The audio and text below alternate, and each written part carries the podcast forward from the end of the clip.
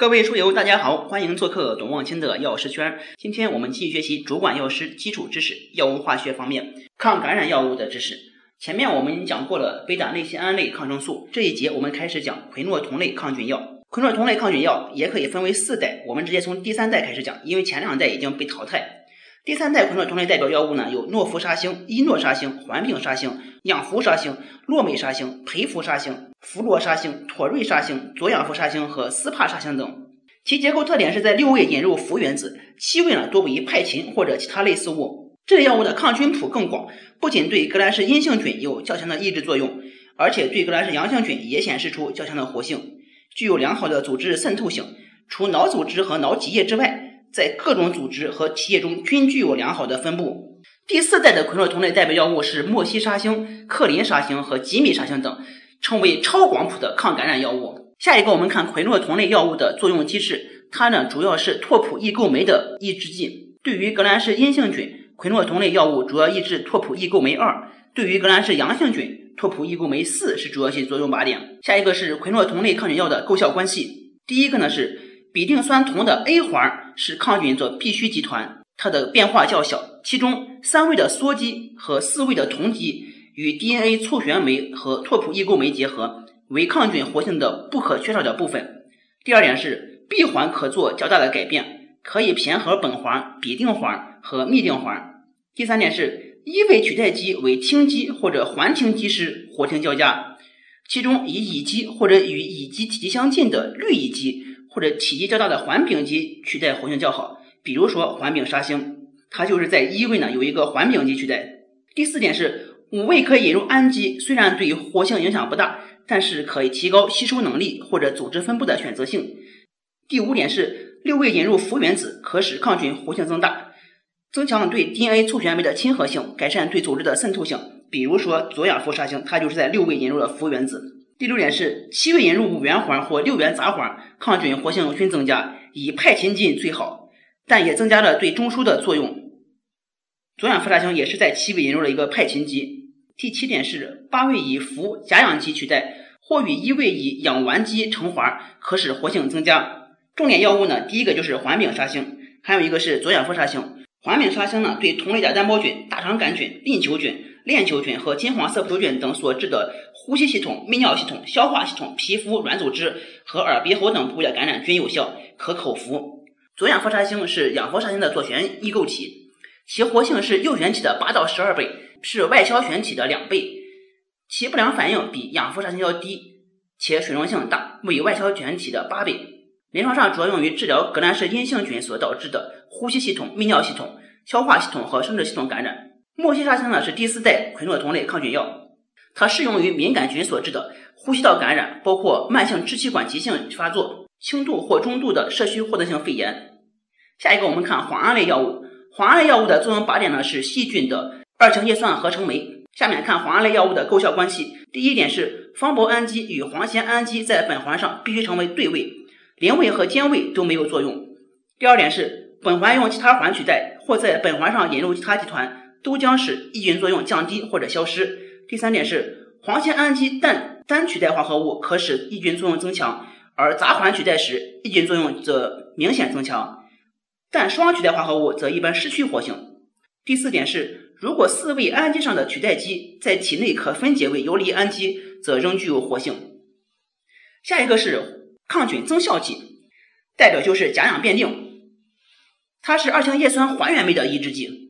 磺胺类药物能够阻断二氢叶酸的合成，而甲氧辩定阻断二氢叶酸还原成四氢叶酸。当二者合用之后，可产生协同抗菌作用，使细菌体内叶酸代谢受到双重阻断，抗菌作用增强数倍。因此呢，甲氧辩定又被称为磺胺增效剂。甲氧辩定与其他抗生素合用也具有增强作用。重点药物第一个就是磺胺嘧啶，磺胺嘧啶钠盐水溶液，能吸收空气中的二氧化碳，析出磺胺嘧啶沉淀。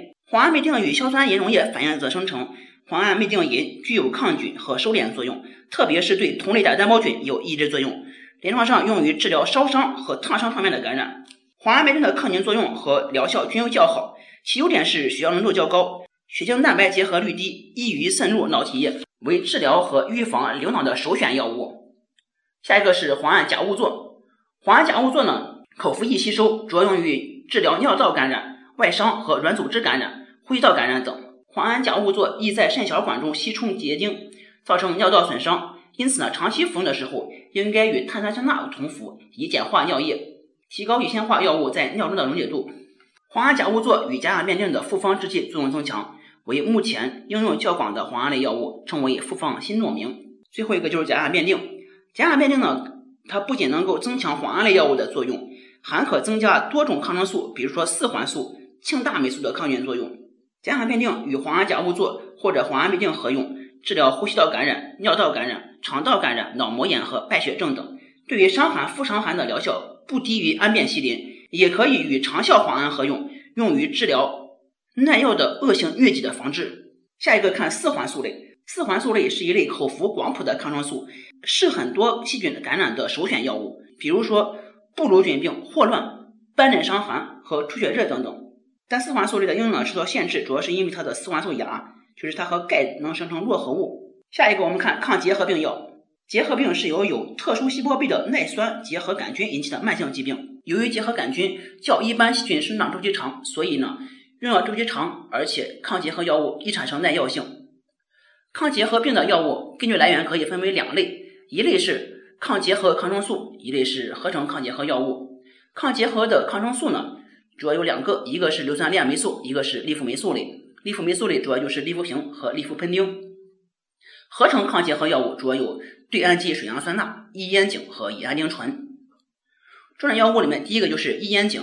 异烟肼的酰肼线结构不稳定，在酸或碱存在下，均可水解成烟酰胺和肼。游离肼的存在使毒性增加，变质后异烟肼不可再供药用。注射用异烟肼应配成粉针剂，使用前再配成水溶液，并用盐酸调 pH 在五到六。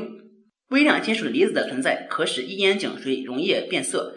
分解产生异烟酸、异烟酰胺以及一二二一烟酰肼，故配置注射剂时应避免与金属容器接触。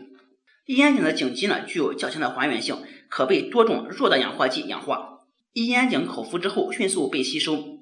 食物和各种耐酸药物，特别是含铝的耐酸药物，可干扰或者延迟吸收。因此呢，异烟肼需要空腹使用。异烟肼是一个常用的抗结核药物，具有疗效好、用量小和易于口服等优点。下一个是乙胺丁醇，乙胺丁醇结构中有两个构型相同的手性碳原子，具有三个旋光异构体，其中右旋体的抗菌活性比内消旋体大十二倍，比左旋体要大两百到五百倍。临床上使用其右旋体。下一个是利福平，利福平呢是鲜红色或者暗红色的结晶性粉末，遇光易变质，水溶液易氧化。食物呢也干扰其吸收，因此呢必须空腹食用。代谢物具有色素集团，因而尿液、粪便、唾液、泪液、痰液及汗液常呈橘红色。利福平为利福霉素类半合成广谱抗菌药，对多种病原微生菌均有抗菌活性。利福平对结核分支杆菌和部分非结核分支杆菌，包括麻风杆菌等，在宿主细胞内外均具有明显的杀菌作用。利福平对于需氧的革兰氏阳性菌有良好的抗菌作用，对需氧的革兰氏阴性菌也具有高度的抗菌活性，对军团菌属作用较好。对于沙眼衣原体、性病淋巴肉芽肿以及鹦鹉热等病原体均具有抑制作用。临床主要与其他抗结核药合用，治疗各种结核病以及麻风、非结核分支杆菌引起的感染等。下一个是七克他类抗生素，里面主要给了两个代表，一个是氯霉素，一个是万古霉素。氯霉素呢是由链霉菌产生的，主要缺点是毒性大，抑制骨髓造血系统，可引起再生障碍性贫血，所以临床上受到限制。但迄今为止，它在控制伤寒、斑疹伤寒方面仍然是首选药物之一。万古霉素主要抑制细胞壁糖肽的合成，也可能改变细菌细胞膜的渗透性，并选择性的抑制 RNA 的合成，细菌对其不易产生耐药性。和其他抗生素之间不会发生交叉感染以及耐药性。下面我们看抗真菌药，酮康唑呢是第一个口服有效的米唑类广谱抗真菌药物，对皮肤真菌及深部真菌均有效。重点药物里面第一个就是福康唑，福康唑的特点呢是蛋白结合率较低，生物利用度较高，能够穿透中枢，对于白色念珠菌及其他念珠菌、黄霉菌、烟曲菌、皮炎芽生菌、粗球孢子菌和甲母组织胞浆菌等有抗菌作用，重点就是它对白色念珠菌有作用。下一个是特比奈芬，特比奈芬呢是一个丙烯胺类药物，它主要用于治疗浅表的一些真菌感染，比如说是手癣、足癣、骨癣、蹄癣等。下一个是卡波芬净，卡波芬净呢对致病性的曲霉菌属和念珠菌属有较强的抗菌活性，应用于侵袭性曲霉菌病、侵袭性念珠菌病、食道念珠菌病，以及对两性霉素 B 脂质体和异曲康唑治疗无效的病例，均可考虑使用本品。所以呢，卡波芬净呢，它主要是对一些曲霉菌和念珠菌是有作用的。最后一块，我们看抗病毒药物。抗病毒药物呢，可以分为核苷类和非核苷类。核苷类主要有嘧啶类核苷化合物和嘌呤核苷类化合物，代表药物就是利巴贝林、齐多夫定和拉米夫定等。非核苷类呢，就是三环类和开环的苷类。三环类就是金刚烷胺，开环苷类就是阿昔洛韦、更昔洛韦等。重点药物第一个就是金刚烷胺。金刚烷胺在临床上主要用于预防和治疗各种 A 型流感病毒感染。阿昔洛韦呢，主要用于治疗疱疹性角膜炎、生殖器疱疹、全身性带状疱疹和疱疹性脑炎，也可用于治疗乙型肝炎。